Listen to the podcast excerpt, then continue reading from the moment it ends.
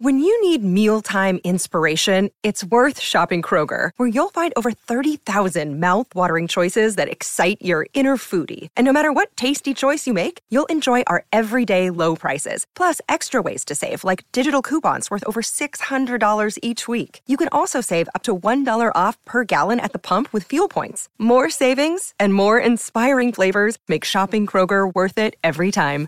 Kroger, fresh for everyone. Fuel restrictions apply. Another day is here, and you're ready for it. What to wear? Check. Breakfast, lunch, and dinner? Check. Planning for what's next and how to save for it? That's where Bank of America can help. For your financial to-dos, Bank of America has experts ready to help get you closer to your goals. Get started at one of our local financial centers or 24-7 in our mobile banking app. Find a location near you at bankofamerica.com slash talk to us. What would you like the power to do? Mobile banking requires downloading the app and is only available for select devices. Message and data rates may apply. Bank of America and a member FDIC.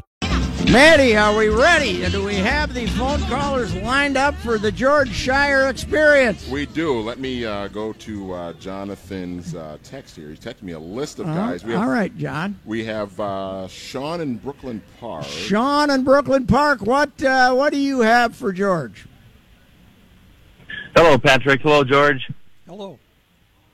How you doing? We're good. We're good. Good, good. Say, um, wondering, do you remember uh, um, AWA wrestler by the name of Paul Diamond? Yes, I do. And what would you like to know? Just what his career was here? Well, it, we um, as a family, we got a we got a dog, and we named our dog after Paul Diamond. We named him PD. Okay. And uh, the story we got was that he died in a plane crash. Is that true? All right. We will uh, we will update you on Paul Diamond. Thank you, Sean. Actually, there were two Paul Diamonds in the AWA. Strangely enough, there was a Paul Diamond who used the name in the late 60s around the West Coast, and here in the AWA was around 1969 70. In fact, that original Paul Diamond was actually one of the guys that was unmasking Dr. X in some of the cities. So they had a huge main event. He also had a good run against Jack Lanza. The other Paul Diamond. Paul Diamond, a guy with that name, had to be a good guy, right? Well, he was a good guy, and he actually took the name Paul Diamond because uh, if fans remember a TV show from the '60s, uh, early '60s, it was uh, Roy Diamond, Private Detective, and he liked that name, so he took the name Paul Diamond.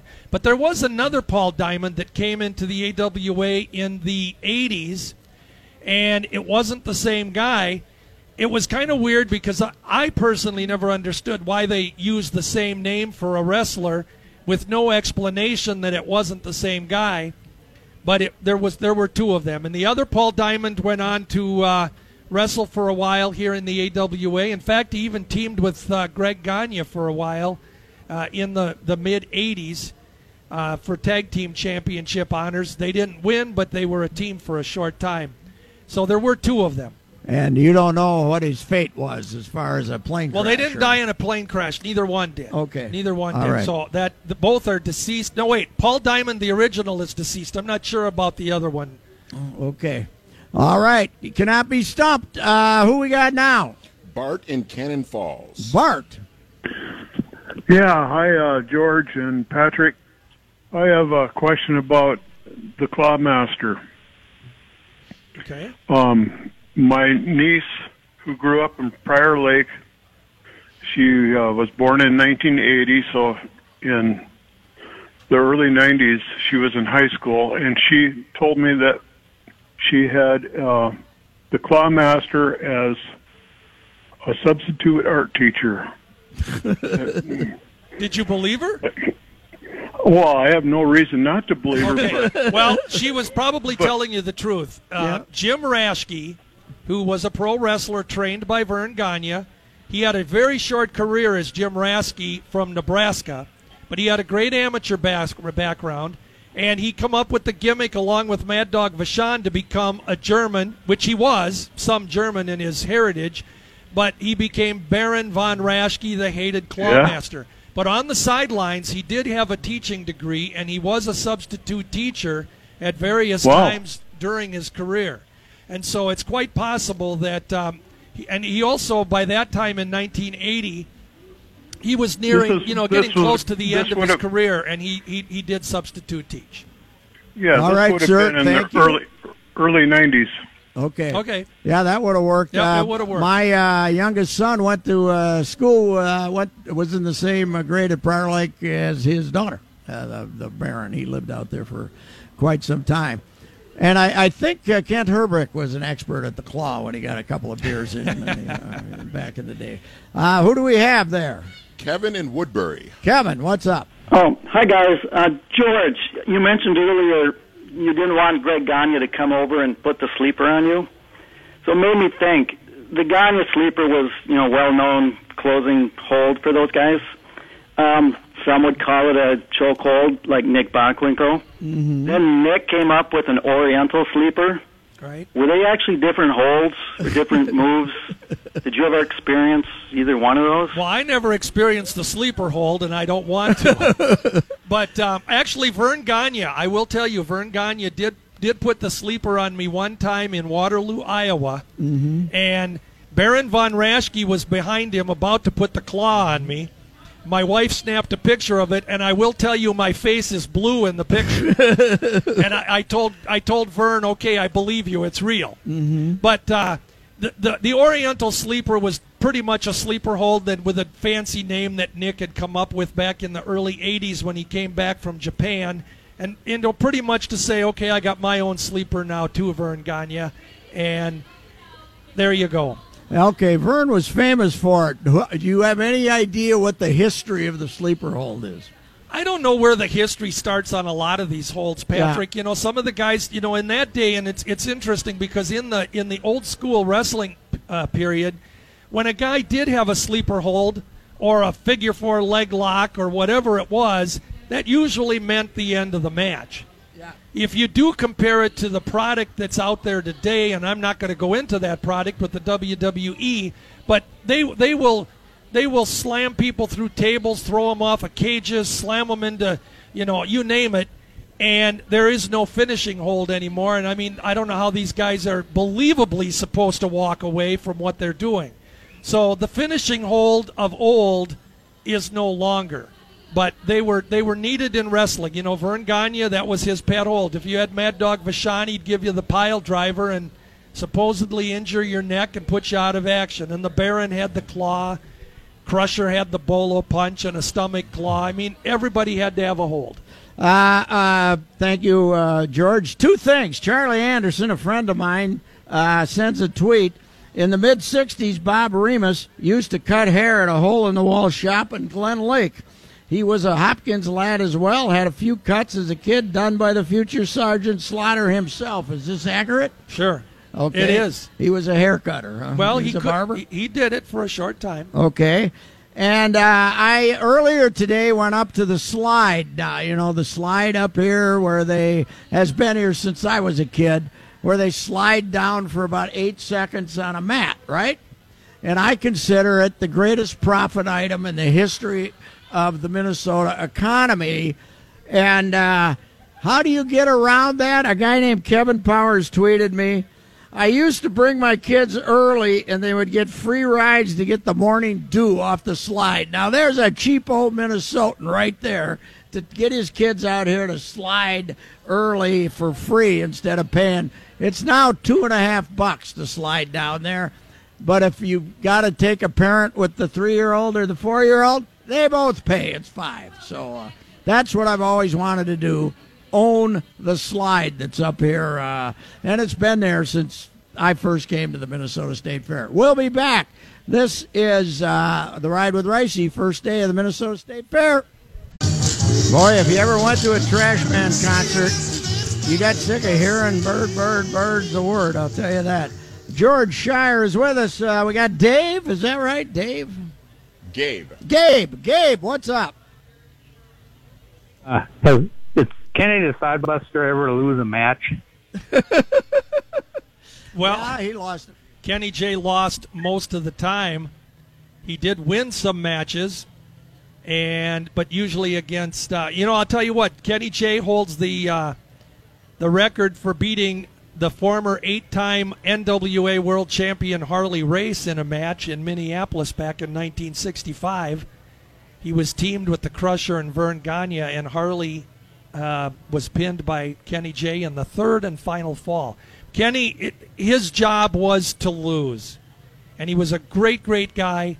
He was a great worker. He's a great friend. He's still with us. He's 82 years old and just a great guy. So he was always entertaining. The very capable Kenny Jay. Yes, and uh, I was there the night he went unbeaten. Uh, when he threw my brother, me, Frank Highland, and Mike Augustine out of the court bar, he went four and zero that I night. remember you told me that story. Hey, my brother, miracle of miracles, will celebrate another birthday tomorrow. So, uh, God love my brother Michael. He is a, uh, as he as he humbly called himself through the years, Mister Wonderful. Uh, will have his uh, birthday tomorrow. All right, I'm trying to find my Twitter questions, but I I got a bunch of them, but I uh, can't uh, find them here. So we'll take another call. What do we have? Who who we got here? We have uh, Joel in Savage. Joel, what's up? Hello, Georgia, Joel. in Confirmation. Chief Wahoo McDaniel. I have recollection of him winning this match and then being awarded by Wally Karbo a painting. And you could see this coming from 100 miles. His nemesis ran and grabbed the painting and busted over a turnbuckle. Is that true? It is very true. It happened in 1973. Wahoo McDaniel, of course, being a babyface good guy, he was presented with a portrait uh, painted allegedly by a fan of his. Was presented on TV at the Calhoun Beach Hotel. And you're right, you could see something like this coming. I mean, that was usually what happened when they made presentations on TV. It was luscious Lars Anderson and beautiful Buddy Wolf who took it upon themselves to smash the beautiful portrait. And they also had an incident where they took one of his very popular headdresses and pulled all the feathers out of it. And so naturally, Wahoo wanted to get revenge, and you set up feuds that way. And Wolf and Heiniemi had a long program against Wahoo and various partners in singles matches. Wahoo was one of the best entertaining good guys that of his era and a very legit tough guy outside the ring. Ex football player, played for the Oilers, uh, the Houston Oilers back in the day, and uh, the Jets. Very, very good, good football player before he turned to pro wrestling full time. Somewhere on my notifications here are all these question, all these uh, questions for you, George, and uh, I'm having a hard time finding them. Uh, do we have another caller there? We do. We have Bob in South St. Paul. Bob, what's up?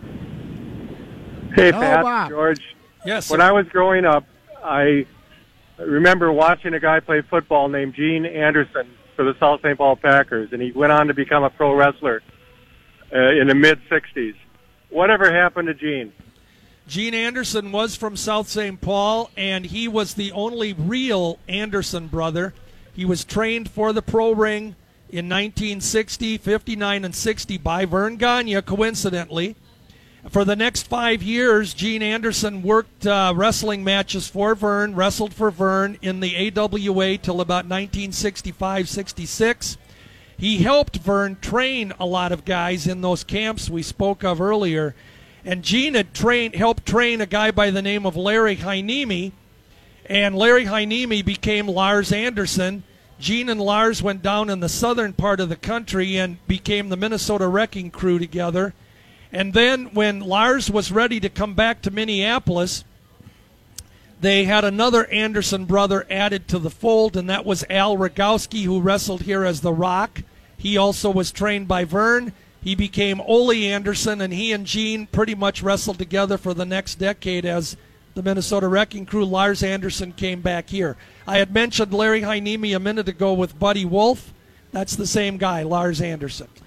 All right, George. Uh, Bill Felberg. How much practice or uh, uh, or how spontaneous was a Bockwinkel and Hen- or Bockwinkel and Heenan when they did their interviews? And either this guy wants to know if they actually worked on their material. You know, it's really different back in that era because the the wrestling matches on TV weren't as much fun as the interviews were. The guys usually had two or three minutes to get their match over, the bad guys and the good guys.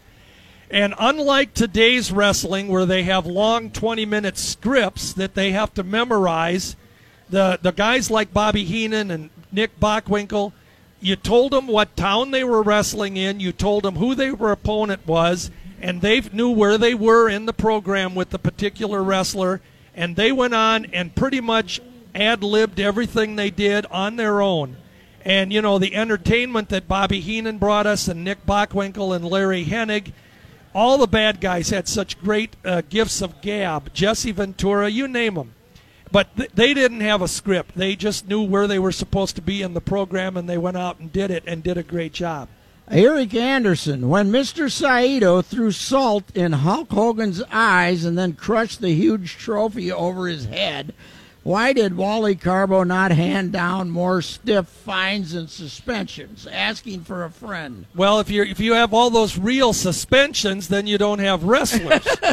so the threat, the threat is better that there will be fines and suspensions. And I'll tell you this: a lot of times when a guy was suspended, uh, it would be because he's moving on to another territory for a short time, or he might be Taking leaving for Japan for a little bit, or you know uh, he he maybe legitimately has some injury that he needs to work through for a month or two. So why not work the suspension and have uh, when he comes back, you've got a ready-made feud with whoever they're going to wrestle. Did anyone ever uh, be a sportsman and accept his uh, suspension as well deserved?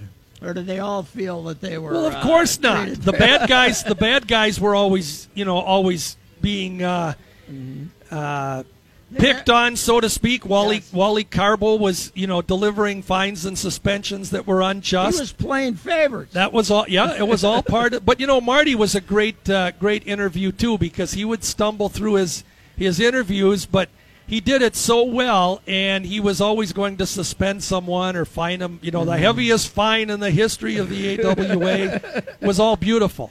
Yes. Uh, Pat, we got a we got somebody waiting at the microphone. Should we, Yes, uh, I should we was going to uh, just uh, go there. What's your name, sir? Troy from St. Bonifacius. okay, Troy. uh, what do you have for George? I wanted to ask about Adrian Adonis. When I started watching AWA as a kid in like the mid late 70s, you know, if you start watching cold, you have no clue who the good guys and the bad guys are. And I really took to uh, the East West connection, Adrian Adonis and Jesse Ventura. You know, I always thought Greg Gagne was kind of a whiner at the time, and I suppose you're predisposed to hate the boss's kid, but um, they were like the top heel team for a long time, and then Adrian just kind of disappeared, and he showed up years later, a much larger version of himself, and I wondered what happened there. Adrian Adonis started his wrestling career under his real name was Keith Franke.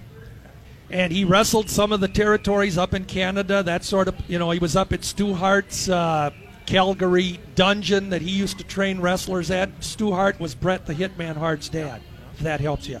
Adrian was a very good technical worker. He, he, he was the wrestler on the Jesse Adrian team. Jesse was not much of a wrestler, he was a performer.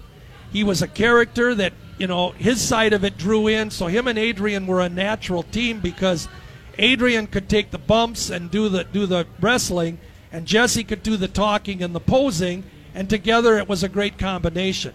He later went on to the WWE, Adrian did, and towards the end of his career, um, I don't know whether he was talked into it or something he came up with, but he came up with this adorable Adrian Adonis. It was more of a feminine character. He dyed his hair blonde, put on an excessive amount of weight, really was a shell of his former self. But it was, again, it was a character for a while. Um, sadly, uh, Adrian left us uh, 30 years ago already, this year. He was in a car accident along with a couple of other wrestlers, one being uh, one of the Kelly twins. Mike and Pat Kelly were in the car. Pat Kelly was killed. They were both wrestlers. And another guy, uh, Dave McKigney, who wrestled as the Bear Man. And they were in Canada, had an accident. Adrian and Adrian Bearman and Pat Kelly were killed. Uh, you know, we were always reminded, George, when that Humboldt hockey team had the crash last year and all those kids uh, died when they were driving across the uh, hinterlands of Canada.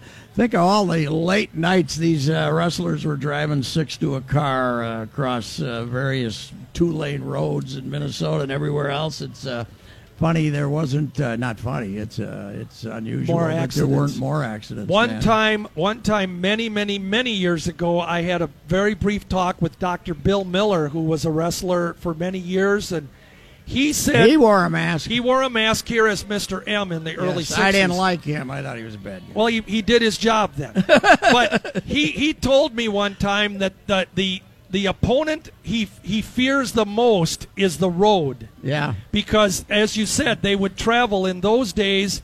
They would travel three, four, five hundred miles, six hundred miles to go from this town to that town, and they were doing excessive amounts of speed at times. And there were a lot of wrestlers that lost their lives. Um, you go back to 1971 in July when uh, Red Bastien and Hercules Cortez were driving back from Winnipeg on the 23rd of July in 1971 and they were coming back from wrestling in Winnipeg to wrestle in Minneapolis on the 24th the next night. Hercules fell asleep at the wheel, car crashed, he was killed. And that night in Minneapolis, of course, he was signed to be in the main event against Nick Bockwinkel, and the card must go on, so Vern Gagne took his place. But that was tragic. And Red Bastien told me after that accident, Red had fallen onto the floor in the front seat of the car and injured his leg, but he was okay.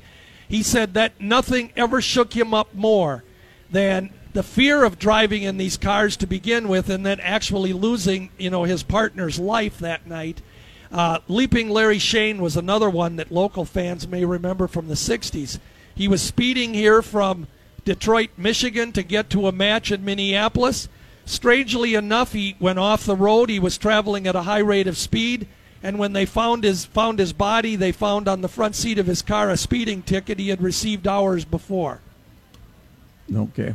All right, George. Yeah, that's. Uh, I mean, the risk of doing that is unbelievable, and the, that whole Canadian the Humboldt uh, hockey team really uh, Yep. brought that uh, to uh, the attention of all of us. We'll be back. This is a ride with Reusse at the Minnesota State Fair, the George Schire Experience. Join us for Hubbard Broadcasting Day at the Minnesota State Fair. Hubbard will be taking over Dan Patch Park Saturday, August 25th, and 1500 ESPN will be on the stage from 10 a.m. to 2 p.m. Judd and Matthew Coller kick it off with a live edition of Saturday Sports Talk. Afterwards, Phil Mackey takes the stage with Jumpin' Jim Brunzell, noon to 1 p.m., and then a live edition of The Beer Show with Ro- with Reavers and Fratelloni rounds out the day. More details at 1500 ESPN. And the Minnesota United are in Kansas City to take on Sporting KC this Saturday night. Tune in at 7 p.m. for the pre-match show with Brian Pyatt, followed by kickoff at 7.30 p.m. with Dan Terhar. Catch all the action right here on E 1500 ESPN.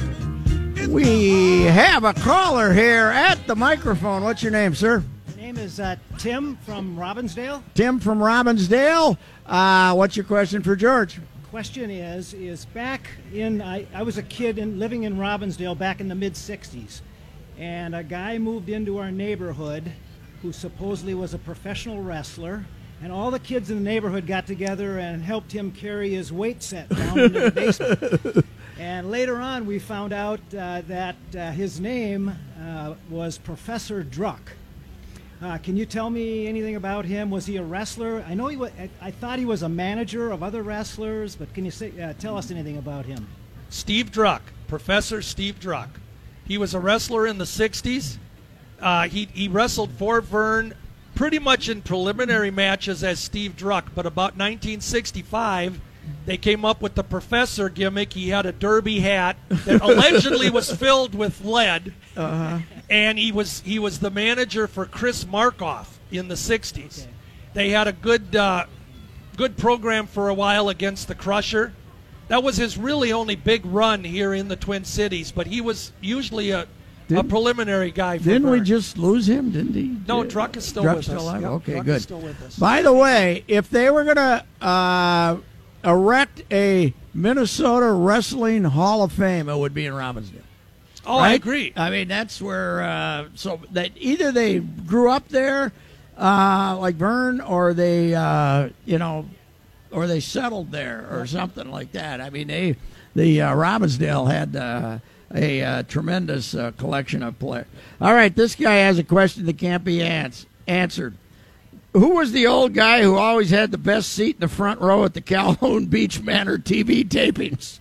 That cannot be asked, but uh, this guy said there was one guy there that had the best seat every week when they had the matches. Well, there was a guy at the TV studio by the name of DeGidio, Nick DeGidio. Okay. He was a regular at the TV studio, but the guy that everybody would remember at the front row in the middle of ringside at the auditoriums, his first name was Frank. I don't recall what his last name was. He was just a fan.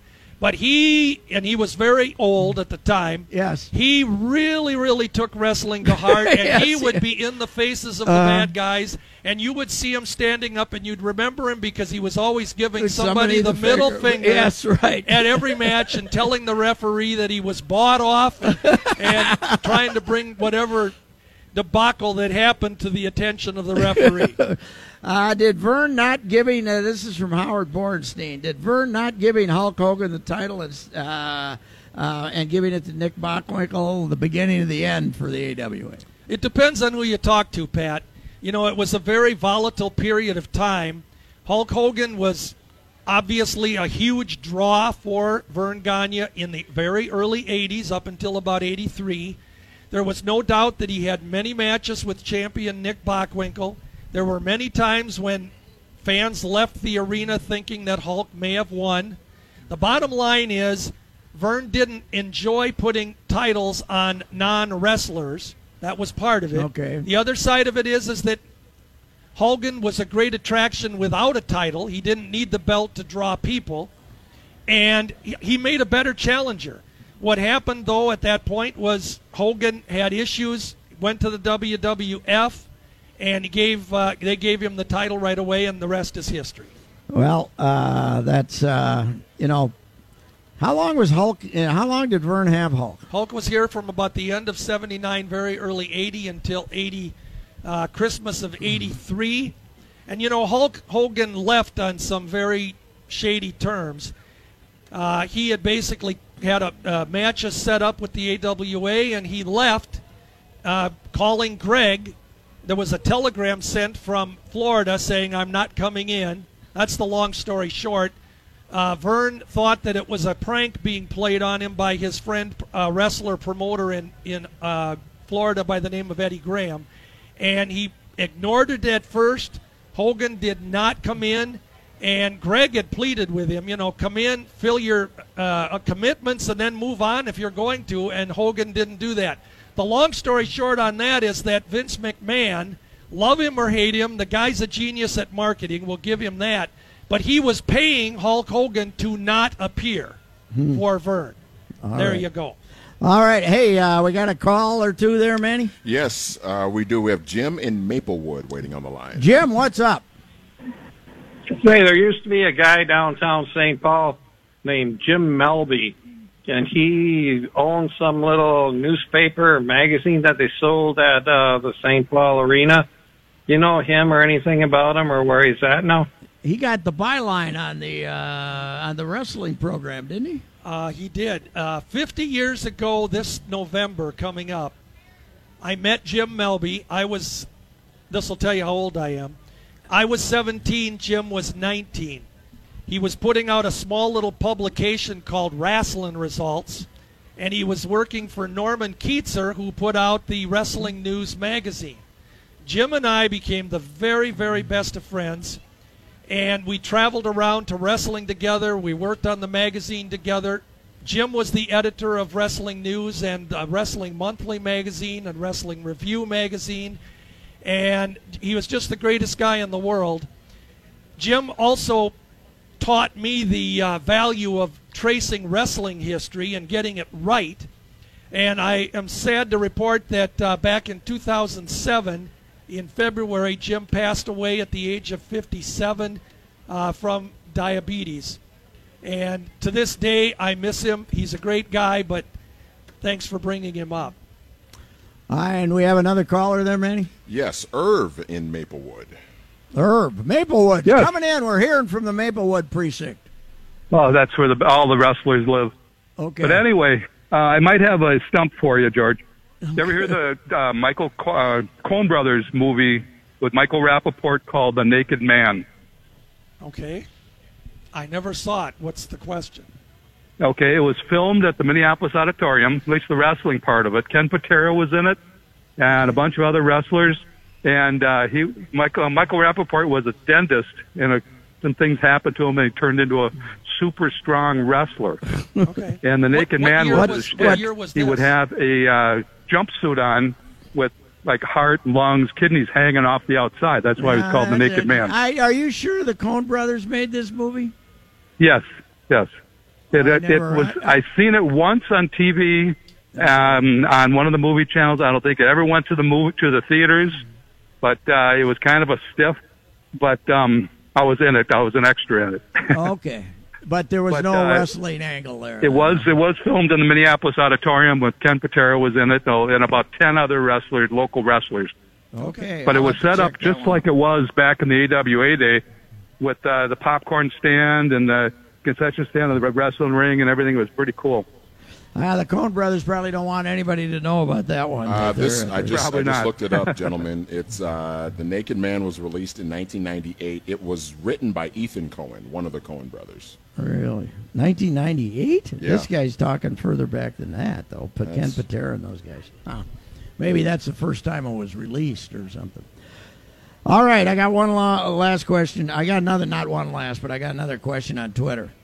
Uh, uh, one week, Jim Mitchell is a f- is a face referee, meaning a baby face, right? Referee, uh, with one hand. The next week, the Iron Duke is a heel jobber with one hand, and back and forth.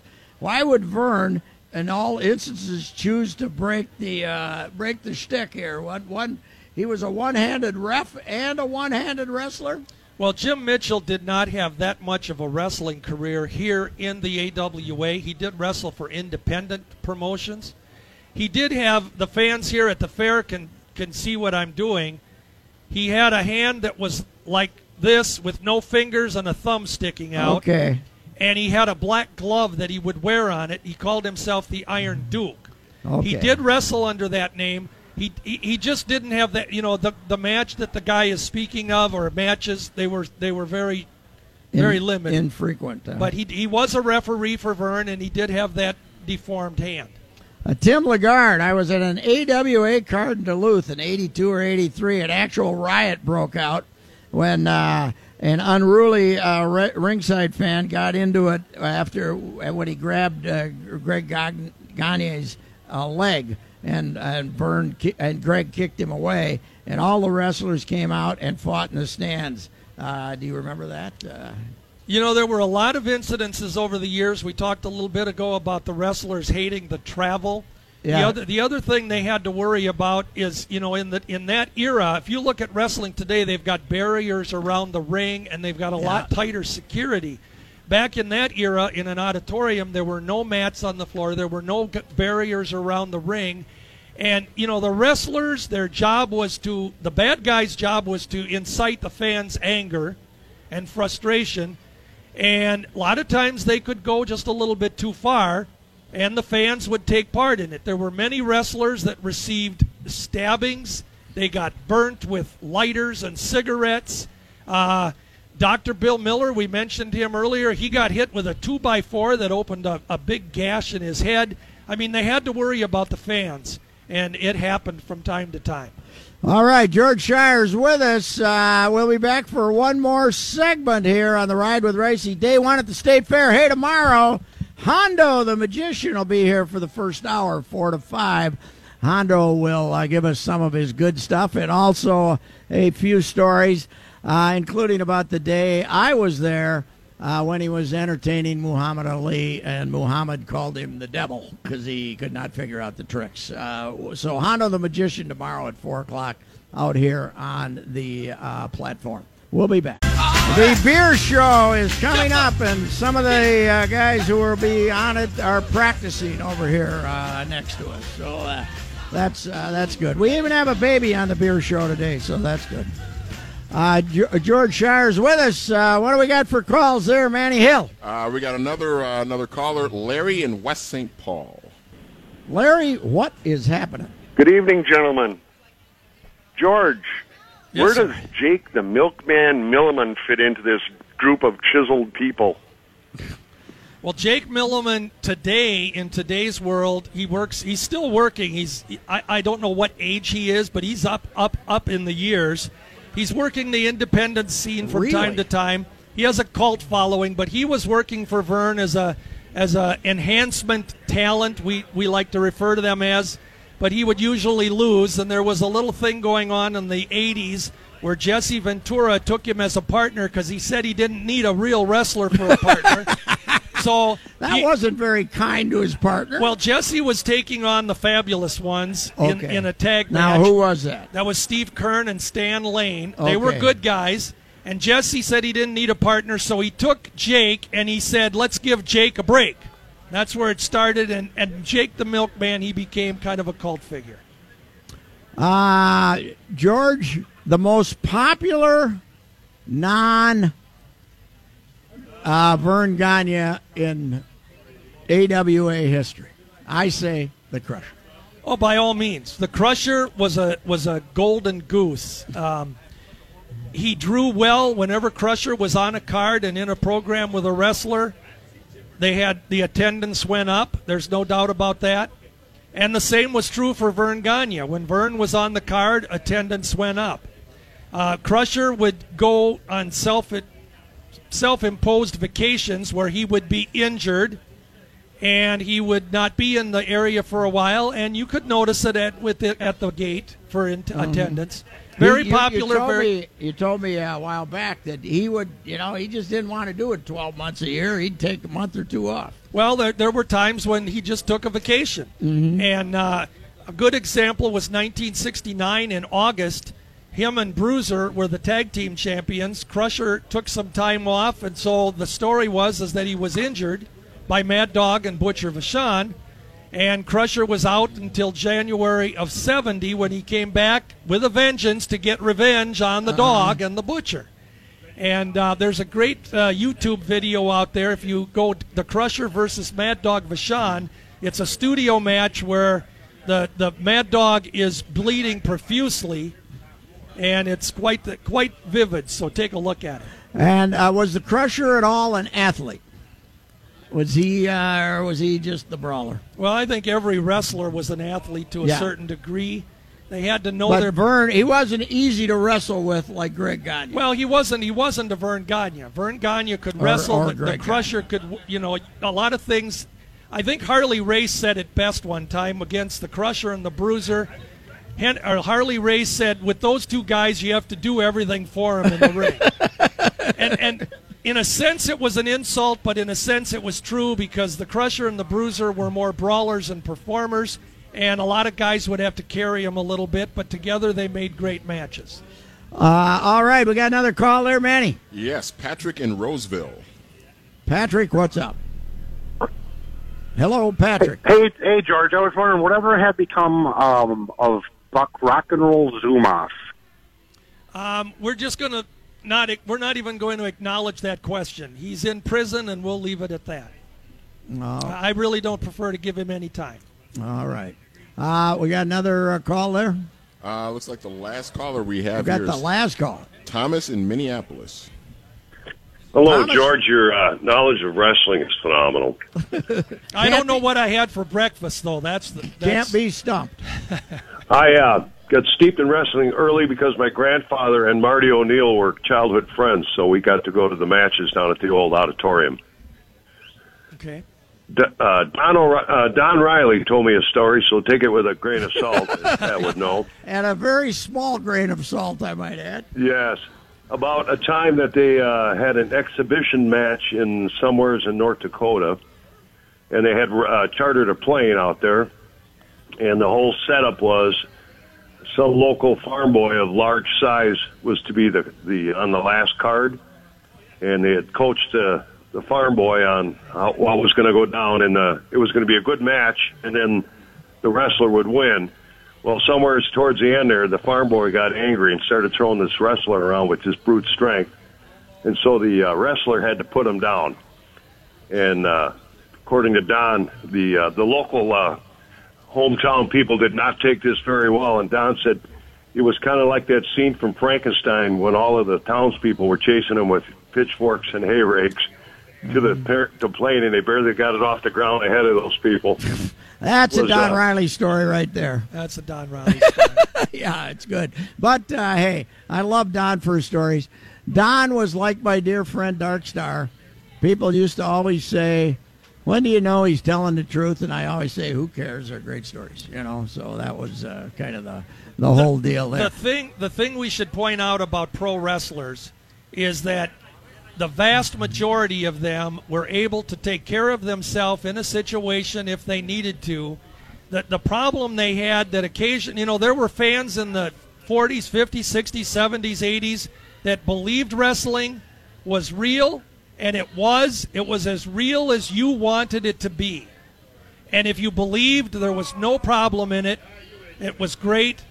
The worst thing you could do is say that it was fake because it wasn't fake. They got hurt. They did get hurt legitimately. And I always tell people that if you want to see anything that is fake, look at a wrestler. And like I could use guys like Nick Bockwinkel and Red Bastien and so many when they're in their twilight years and they have had their hips replaced, their shoulders replaced, their knees replaced, their their ankles fused, and they will look at you and say this happened because it was fake. I did get a tweet, uh, George, uh, wondering why, and I think you answered this once before, how it was possible that Andre the Giant was never the heavyweight champion of the AWA. Well, why would you why would you make him the champion when he's such a good draw? The other Mhm. side of it was is that Andre wasn't a wrestler that stayed in any Yeah, territory you told me for he was more than completely independent, right? more than a month or so. Uh, all of his bookings in the 70s and the 80s, the very early 80s, were handled by Vince McMahon Sr., Daddy Vince. And what Vince would do is he'd rent Andre out to the various promoters for, say, a month or six weeks. They'd go around all the cities in the in the AWA, using that as the example. Andre would usually be in the battle royals and that sort of thing, and then he'd be gone. So put a title on him, it didn't make sense. Books update right now. We need the updates on all the books, starting with the original. Well, the original book, if you're interested, it is available on Amazon.com or at any local bookstore, Barnes and Noble. It is Minnesota's golden age of wrestling from Vern Gagne to the Road Warriors. It's a, I say it's a great book. It's got a lot of history. It is a history in great it. book. It's got a lot of history in it. And then the other books, the AWA record books, are also available on Amazon.com. And if you pay attention soon, you will see my tag team book also available there. I'm looking forward to it because I, th- for me, the tag team book is the most fun book I've ever worked on. It's just that I procrastinated, and with life getting in the way, it isn't done as fast as I'd like it to be. And have you submitted it to the editors of you, as of yet? It's uh, submitted to the editors, and things are cool. You said the biggest problem with the tag team book is as you went into it, you kept finding new stuff and had to keep writing. Well, it, you know, I want it to be accurate. People that know me, they know that if I can't prove that it's factual, I won't print it. And so sometimes there's stuff that comes up, and I say I got to verify this, or I got to change this, or I come up with new stuff. I agree with you, George. Unless it's a really good rumor, then I might print. That it, might get.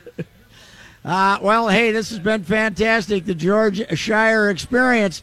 Uh, now, you uh, in the future, if there's ever a Reusse podcast, and that's still up in the air, uh, George Schire will be a regular guest. Believe me. There's uh, uh, thanks uh, thanks for all your help the last few years here, George. I thank you. Ro- it- I thank you, Pat. It's been and I- great. Here's a guy ready for the Tower of Power concert at the uh, Leinenkugel stage. Go get him. Thank you, Patrick. All right, George. Thank you. The George Schire Experience tomorrow. Hondo the Magician and other guests here at the uh, State Fair. Uh, and maybe we'll see some. Maybe some of you guys are constant fair goers, and we'll see you again tomorrow.